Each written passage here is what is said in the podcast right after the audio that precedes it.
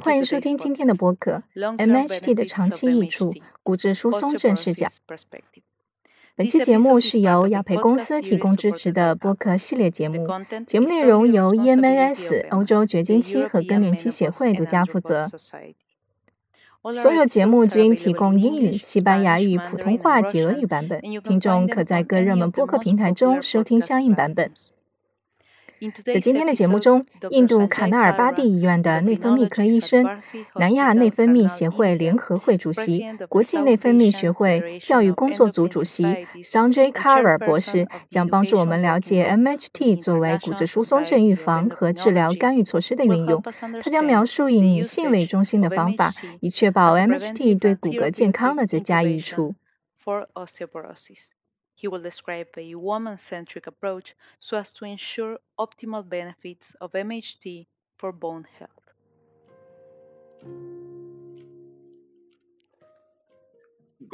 朋友们，大家好，欢迎收听这个关于绝经激素治疗和骨质疏松症的博客。大概七十五年多以前的一九四七年。Albright 证明了外源性雌激素治疗可以改善骨量并降低骨折风险。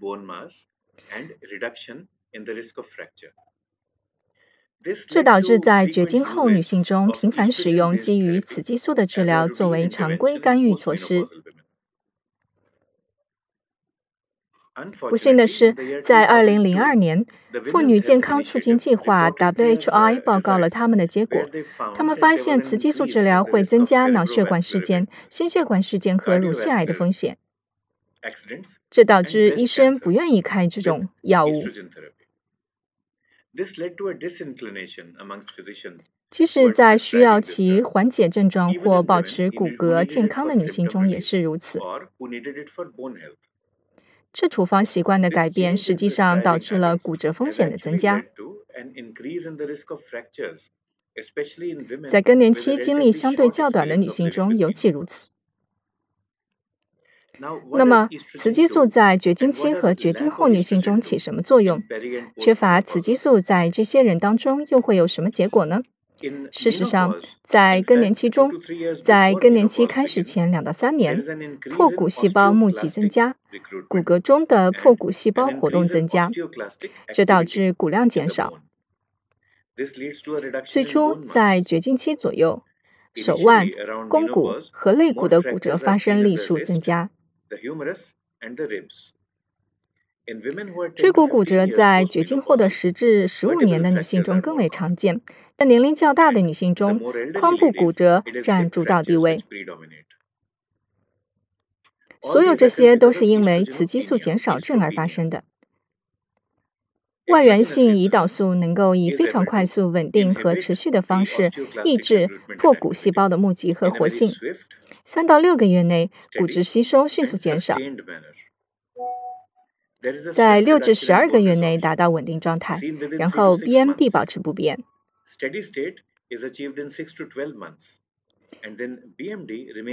骨密度的增加持续超过一年这种骨质骨密度和骨骼质量的提高主要发生在腰椎这里富含代谢活跃的小梁骨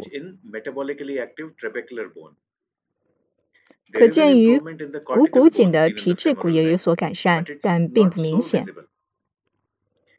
大家在看全球荟萃分析的数据时，会发现外源性胰岛素治疗能够将骨折风险降低百分之二十至百分之三十，股骨骨折的风险降低百分之三十，椎骨骨折的风险降低多达百分之四十。这是与仅服用钙和维生素 D 补充剂的女性比较大的结果。雌激素的有益作用在更年轻的女性中尤为明显。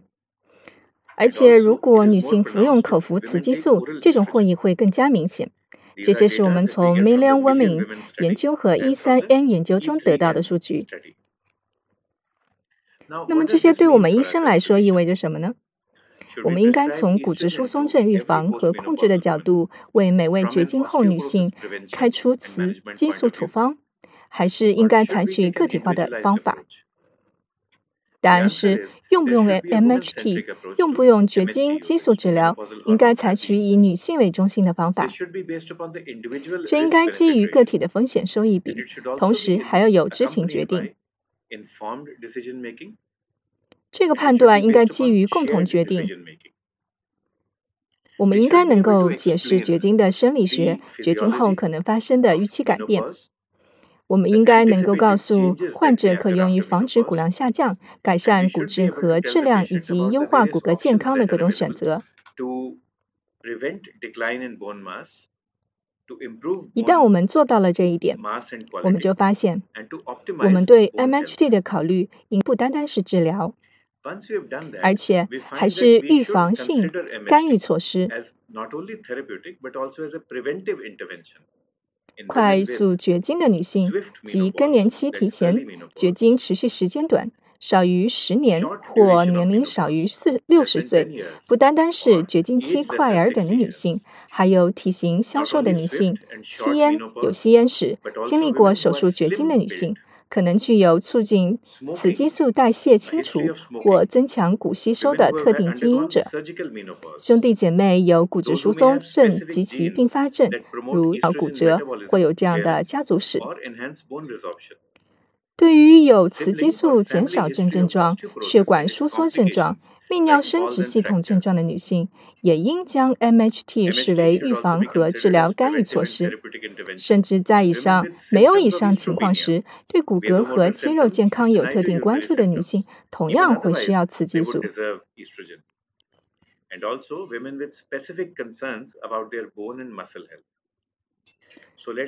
我再来总结一遍：将 MHT 视为快速绝经、绝经持续时间短、身材消瘦。有吸烟史、有手术绝经史，可能有促进雌激素减少症的特定基因。兄弟姐妹有骨质疏松症及其并发症，或有这样家族史的女性的预防和治疗干预措施，尤其是有骨质减少症症状以及对骨骼和肌肉健康有特定关注的女性。这将是一个受益于 MHT 作为抗骨质疏松治疗的一组女性。另一组患者是不宜接受抗骨质疏松治疗者。我们希望改善骨骼健康，但由于 T 评分小于或等于负两点五，因此不宜进行抗骨质疏松治疗。这些人是临床表现为骨质减少症、肌少、骨质疏松症或肌少症的女性。患有高骨骼、骨折或跌倒风险较高的合并症，如体位性低血压、神经系统疾病和药物滥用的女性；肌少、骨质疏松症合并的临床情况，其增加了摔倒骨折的风险，以及可能会加重健康问题的伴随药物，如皮质类固醇和雌格列酮。我们已经提到的关注点。关心骨骼健康的女性，另外一种是关心饮食的女性，这是追求低蛋白质饮食、低钙、维生素 D 饮食或限制饮食的女性，这是她们容易患上骨质疏松症。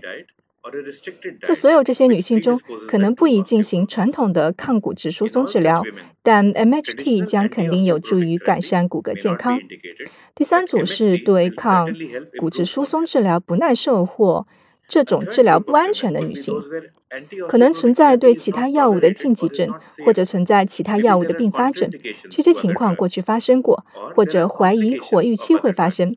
任何有着与双磷酸盐有关、与地舒单抗有关、与特利帕肽有关的各种禁忌症、各种担忧、注意事项的人，在所有不能使用这些药物的此类女性中，MHT 将是一个非常务实的选择。MHT 也可以与其他药物一起。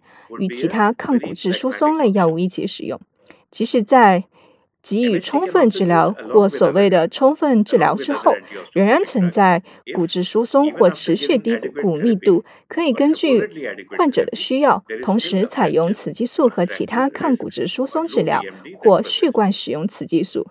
You may use estrogen simultaneously with other anti-osteoporotic or in a sequential manner based upon the patient's needs.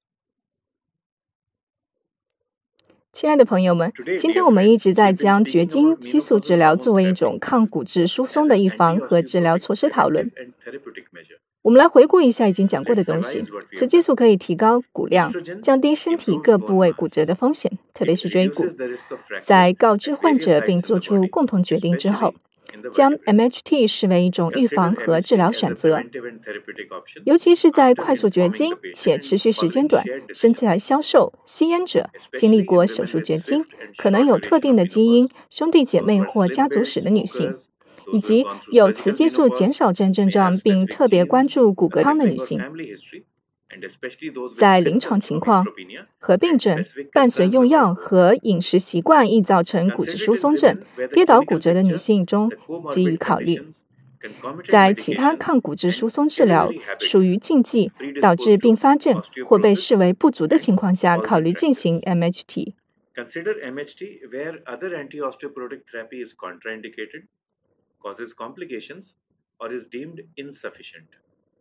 我们期待着在未来的播客中再见到大家。我们期待着分享观点、分享经验。这些观点和经验将有助于我们让所有更年轻女性健康、更快乐。